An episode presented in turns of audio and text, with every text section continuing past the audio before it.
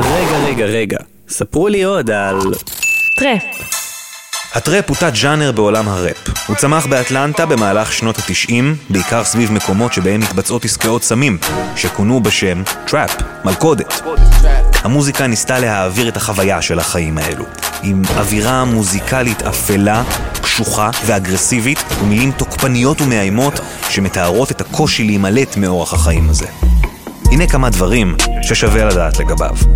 הצליל של הטראפ מבוסס במידה רבה על מכונת תופים שיוצרה בשנות ה-80 ונקראת Roland TR-808.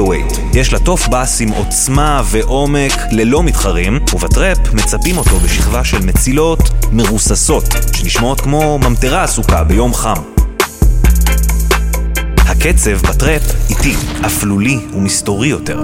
קולם של הראפרים לרוב מסתתר תחת ערימות של אוטוטיון, ובהשוואה לראפ קלאסי, השירה שלהם אגבית וממולמלת, קשה להבנה. כל אלו יחד יוצרים תחושה חולמנית וממכרת.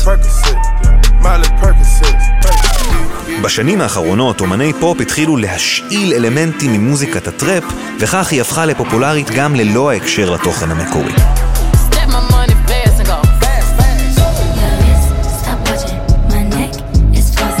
אצלנו הטראפ הוא עדיין צליל של קהילה קטנה, שלרוב משתמשת במוזיקה הזו כדי לצחוק על ההיסטריה שמתרחשת בחו"ל. לפחות בינתיים. אני חי במדינה של גנבים מי זה? כל החברים שלי אבודים מוזיקה זה גלגלצ. גלגלגלגלצ.